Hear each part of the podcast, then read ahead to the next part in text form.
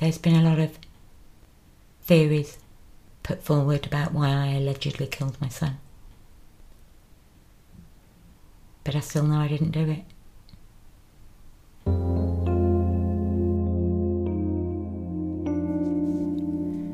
This is Cookie, a woman we represent at the Centre for Criminal Appeals. We are a non profit law practice who specialise in wrongful convictions, and my job is to investigate the cases of women who we believe to have suffered a miscarriage of justice. If you haven't heard part one of Cookie's story, we strongly advise you to go back and start there. We should warn you that both this episode and the one before contains distressing content. Cookie's baby son, Petey, died at 12 weeks old in 2002. And although it was originally a suspected case of sudden infant death syndrome, when we left Cookie, she had just been sentenced to life in prison for allegedly smothering her baby. This is Surviving Injustice Untold Stories from the Wrongfully Convicted, a podcast from the Centre for Criminal Appeals.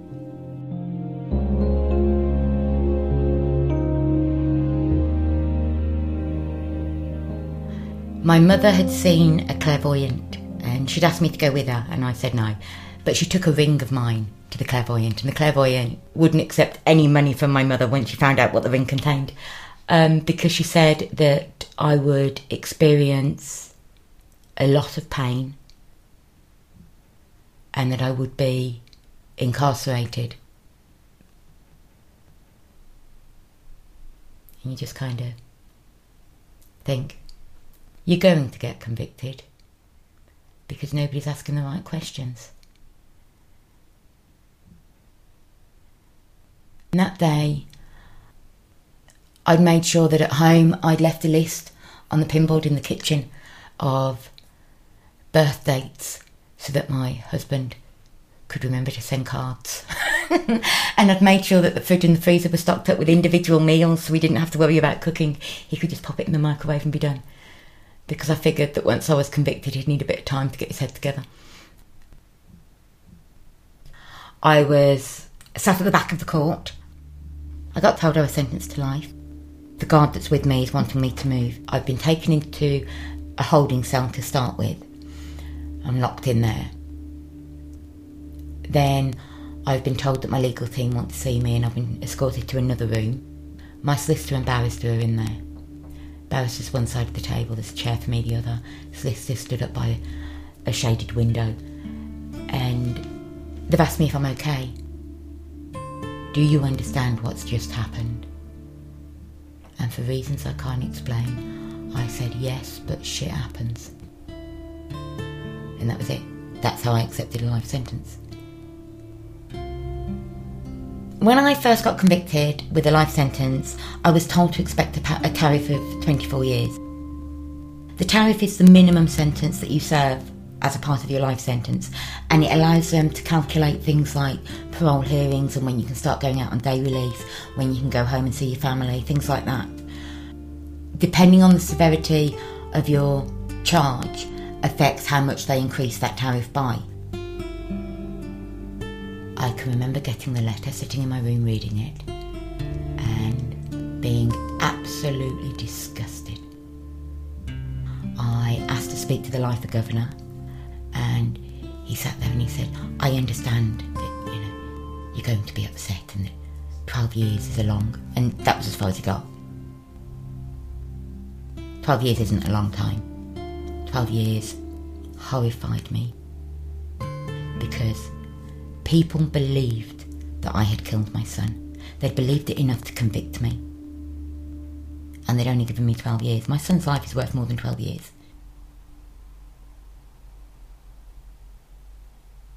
They expect you to burst into tears. They didn't even see me cry over my son's death. They're not going to see me cry over a life sentence. And at the end of the day, a life sentence is neither here nor there when you're innocent. It doesn't matter how long they keep you when you're innocent, because you just have to consider clearing your name. And whether they keep you for one year or 50 years, You're doing that without your kids. You're doing that with people thinking that you killed your son without anyone understanding what you're going through as a parent. When you're living your life like that, one day seems like 50 years anyway. So being told you've got a life sentence is nothing.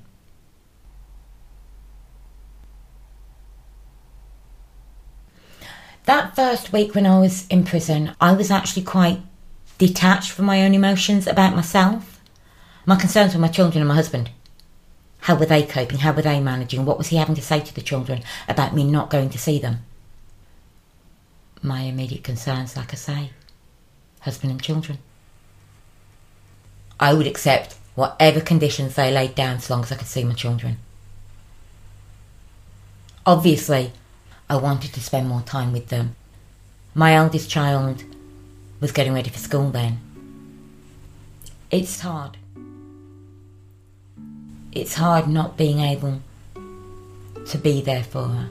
And, you know, when she was at home, we'd already been to look at a school that she liked, and it was just down the road, and it meant she could walk through the park to get to school.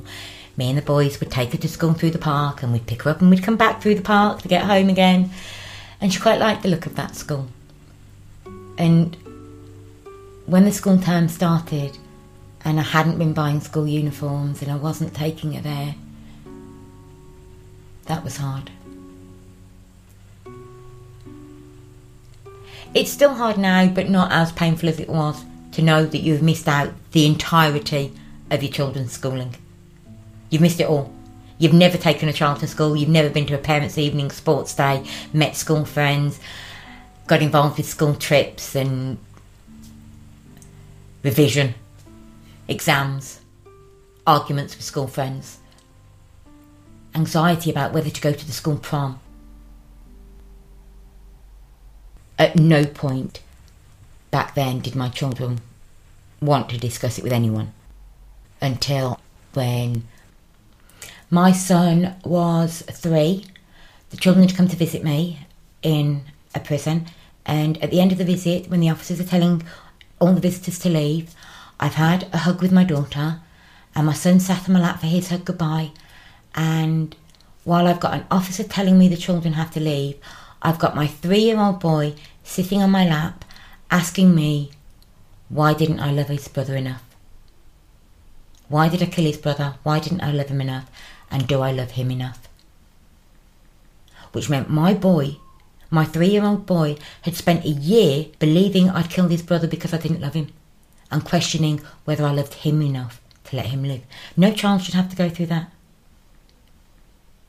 I told him that I loved him, I loved his sister, I loved his baby brother, and that people had made a mistake. But I had always loved all three of them and always would love all three of them. I told him that I hadn't killed his brother and we were trying to find out what had happened. But how much does a three year old take in?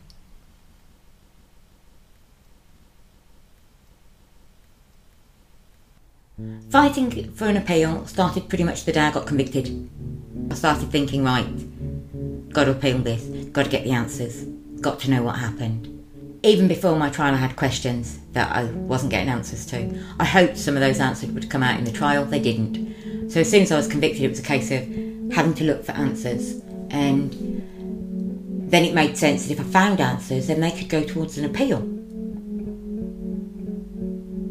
It's like people imagine that appeals are easy to get, and they're really not. They're really not. And things you think are going to qualify you for an appeal actually don't. It's amazing the number of prisoners and prison staff who assume that appeals are easy to get, and that if you qualify for an appeal, it's going to be quick.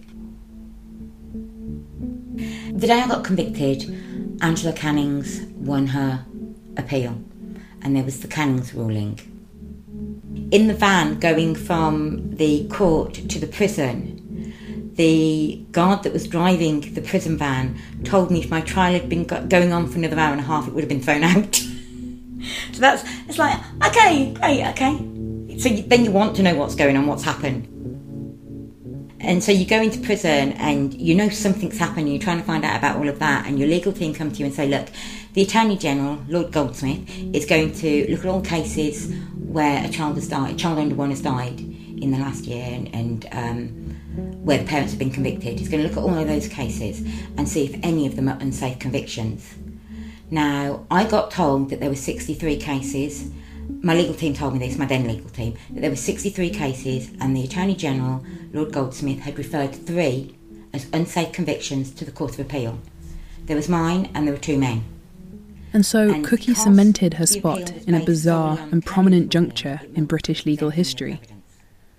Cookie's case is one of a long line of miscarriages of justice where mothers have been convicted of killing their babies, when in fact the death may be the result of sudden infant death syndrome or cot death as it's more commonly known. Some of you might remember the case of Sally Clark. In 1999, Sally was convicted of the double murder of her two infant sons. Her conviction was based on memorable statistics given by a medical expert on the case. The expert in question told the jury that the chances of a mother losing two babies to sudden infant death syndrome were 1 in 73 million. Now, those figures were later found to be entirely misleading, but had effectively slammed the prison gates on Sally. It took additional medical testing and two appeals for Sally's conviction to be overturned. By this point, she'd already served more than three years inside. Following this, Angela Cannings, another mother convicted of murdering two of her infant children, was exonerated in 2003 because of hotly contested medical evidence presented about the causes of death. Her case set a precedent and triggered the Attorney General's review. The judgment stated In cases like the present, if the outcome of the trial depends exclusively or almost exclusively on serious disagreement between distinguished and reputable experts, it will often be unwise and therefore unsafe to proceed. And so, Cookie's case was referred to the Court of Appeal, and her case was re examined in light of the Cannings ruling. However, uh, the court took a narrow view and held that there was, in fact, enough evidence to uphold Cookie's conviction. And so, after 18 months in prison, Cookie lost her appeal. So, my conviction was held. How did it feel having your appeal denied? I didn't want to win that appeal. Which I know sounds really odd when you're maintaining innocence to say I didn't want to win an appeal. I accept that. I didn't ever want to win an appeal on a point of law. Because to me, that's not winning an appeal. I think the appeal system is very much barbaric because when you go for an appeal, as a defendant, you're kept very much out of it. You're not given an opportunity to get up and give evidence at all. You can't get up there and say, well, actually, I want to tell you three who are deciding my fate what actually happened. They're allowed to read reports from everybody else. They're allowed to read reports and interview people that were present at your trial, but they're not allowed to have you speak. And I don't see how that is allowed in this country that you can have three complete strangers pass judgment on you without speaking to you. I don't understand how that's allowed in what is supposed to be an advanced justice system. And there's so many times your legal team says, right, we're ready to go for an appeal, we're going to submit papers. A couple of months later, you're still waiting for answers when they turn around and say, well, actually, legal aid won't let us do it. We can't get the funding. I don't think that proving your innocence should be about money it's not just saying that justice is dependent on finances, it's also saying equality is dependent on finances. Because if you've got the money, you can do it. If you haven't got the money, you can't. That means that we do not have equality in our justice system. I just want to say on record, working for a criminal appeals organisation, you're exactly right. We get so many letters from people inside saying, please help, and, you know, here are the grounds that I think I have and the appeal system is so restrictive in fact that grounds that you might logically think would qualify you for an appeal in fact legally don't um, and it is a time consuming strenuous process that is not easy to navigate whatsoever so you know, I don't want people listening to think this is just you. It's you're, no, you're one hundred Yeah. percent correct. The appeal system is really, really tough. The denied appeal didn't spell the end for Cookie's attempts to overturn her conviction, and I'll tell you more about that in episode 3. But there is a grisly consequence to a protracted appeals process involving a deceased body. My legal team felt that because of the appeal process, Peter's body should be kept until we'd explored all avenues. So he was actually kept for about 10 years before we were able to have a funeral. I believe that as a parent, if my child dies before I do, then I am duty bound to be the last person to hold my son. That is my responsibility. I am the one who should prepare him for his funeral. Whether we like it or not, that was Petey's only party, so to speak. It was the only gathering that Petey ever had for him. I should have bathed my son, I should have done his hair, I should have chosen his clothes for his funeral. I got a letter telling me they were having his funeral um, within a week, so I hadn't been able to do any of the preparations for making sure my family were aware of what I wanted for the funeral. I hadn't been able to get an application into the prison system for authorisation to go. Nothing like that. I wasn't even told where his funeral was being held. That was all kept from me. The day Peter's funeral, I was in segregation in the prison system because it was felt I was unsafe to be on my own. And I found that incredibly difficult. I don't want any parent to ever have to go through that pain. It's horrendous.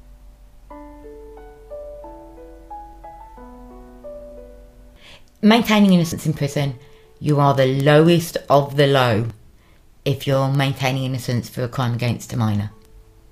The first time I got hit in prison, I'm coming out of the workshop and there's another girl coming, um, she's in front of me, and we've got to walk through two members of staff who do the pat downs to make sure you've got no things you shouldn't have on you. Um, she's been patted down, the other girl has, and then she stopped to talk to the officer. So I'm being patted down by one officer when the girl in front of me has turned around and gone straight into my face with her fist. And the officer stood back and let her hit me again. I don't believe in raising my hand to a person. I don't believe in raising my voice to a person. So I stood there and took it. And she hit me again. And then the staff pulled her off. I know that when I first went into prison, the fact that I was quite upfront about what I was convicted of, and the fact that I stated quite loudly that I was maintaining innocence, um, I got told made me seem quite cocky, and apparently that was the reason I got physically attacked so many times. It was because I was too cocky, and people wanted to knock me down a peg or two, apparently. Um, but as it goes on, you you hear comments, you have comments directed at you that lets you know people object strongly to what you're convicted of. And they find it even worse that you're maintaining innocence. I had six months of having dirty mops rubbed in my face. Um, I had perfume sprayed in my eyes. I got threatened with having boiling hot water thrown over me. I've had people go into my room and screw up the photographs of my children. At one of the prisons I was in, there was a an individual there who decided to write a letter to me claiming it came from my son who had died, my Petey. She was very proud that she'd done the letter. Um, I mentioned it to a member of staff, said that I wasn't comfortable with it. They didn't believe me that it had been written. So I decided to just accept that and hope it didn't happen again rather than creating waves. It did happen again. She wrote another letter claiming it was for my son Petey. So I actually spoke to staff again, different member of staff. She didn't believe me, so I actually showed her the letter. Um, and it was a case of, okay, nothing was done about it. Maintaining innocence is um, not a popular stance in a prison environment. If you admit guilt, even if you lie and admit guilt, once you've said that you accept what you're accused of, then things are a lot easier in prison.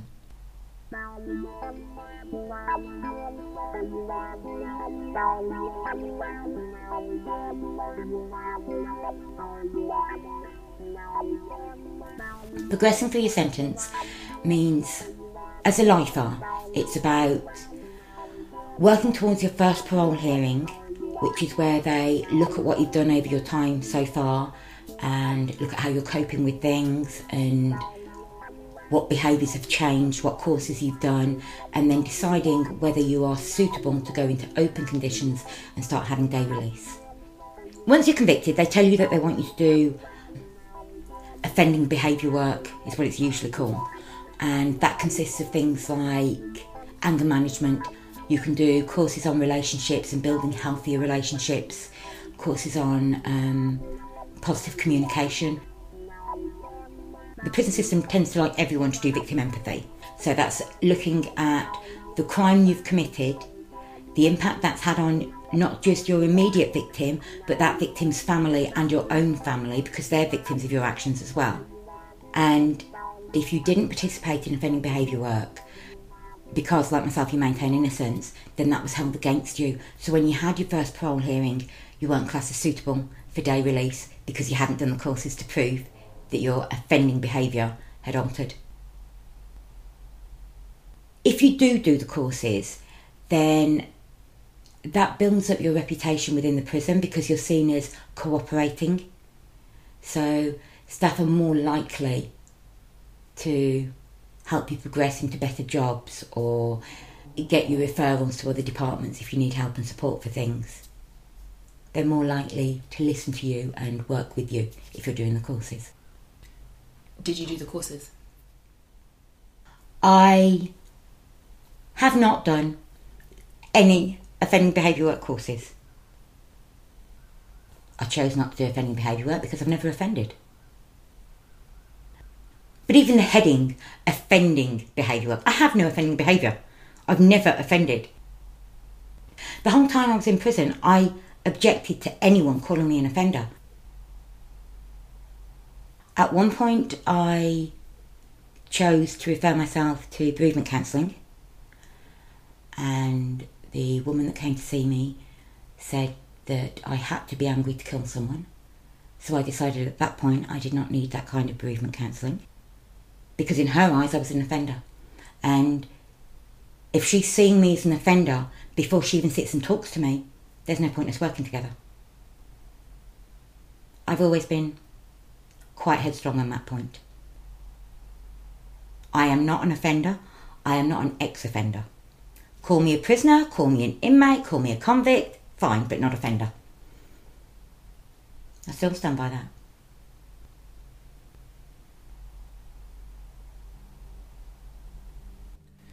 This is a letter I wrote to my then solicitor, um, 2nd of June 2013.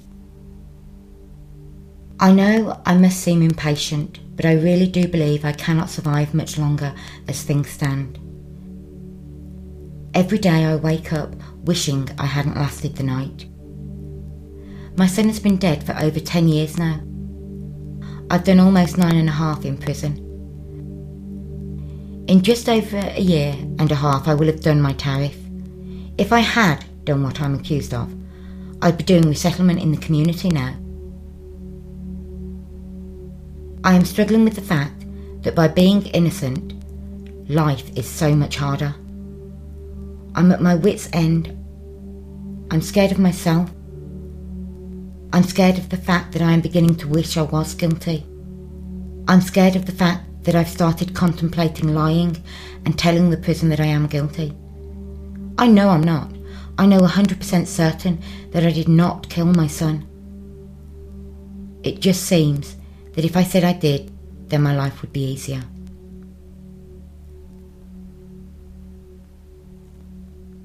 And that genuinely is how it is in prison.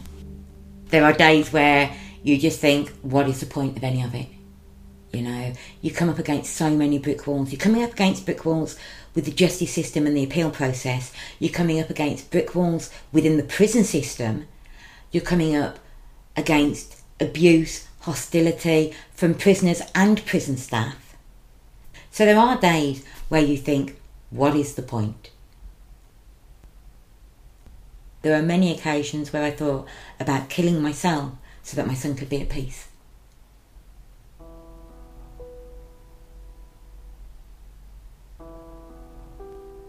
In the prison system, there was a particular tree that I used to go to, and for some reason, that tree became a connection to me and my son.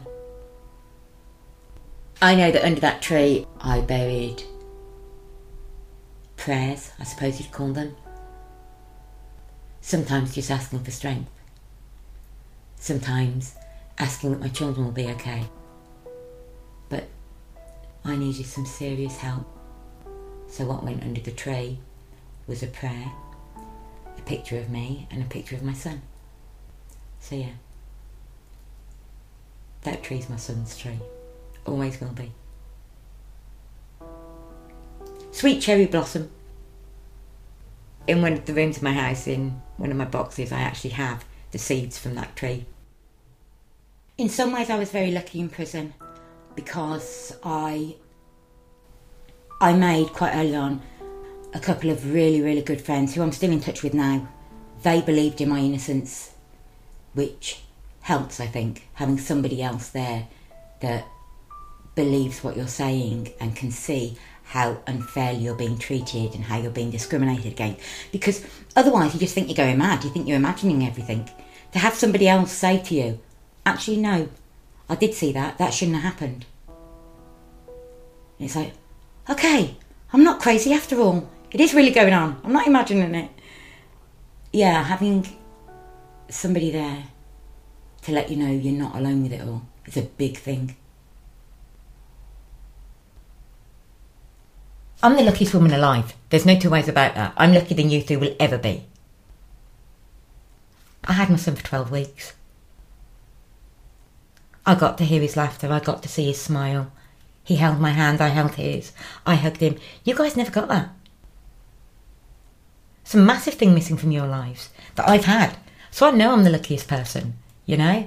And yeah, it was only 12 weeks, but I'm thankful for them. And I wouldn't want them to be gone from my life.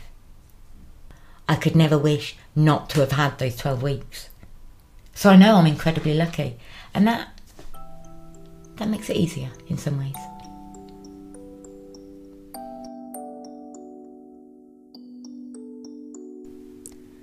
Surviving Injustice is a podcast from the Centre for Criminal Appeals and is produced and edited by Lizzie Norton, May Robson, and me, Naima Sakande. If you're curious about what the Centre for Criminal Appeals does, or you want to know more about Cookie, you can find photographs and some of her poetry and writing on our website at www.criminalappeals.org.uk forward slash podcast. Please be sure to stay in touch in other ways as well. Make sure you follow us on Twitter at C4CrimAppeals, that's for the number four, or tell us what you think by shooting us an email to mail at criminalappeals.org.uk. We'd love to hear from you. Thank you again to Jake Tyler, who created our logo. And Cookie's story isn't over. Make sure you stay tuned for part three.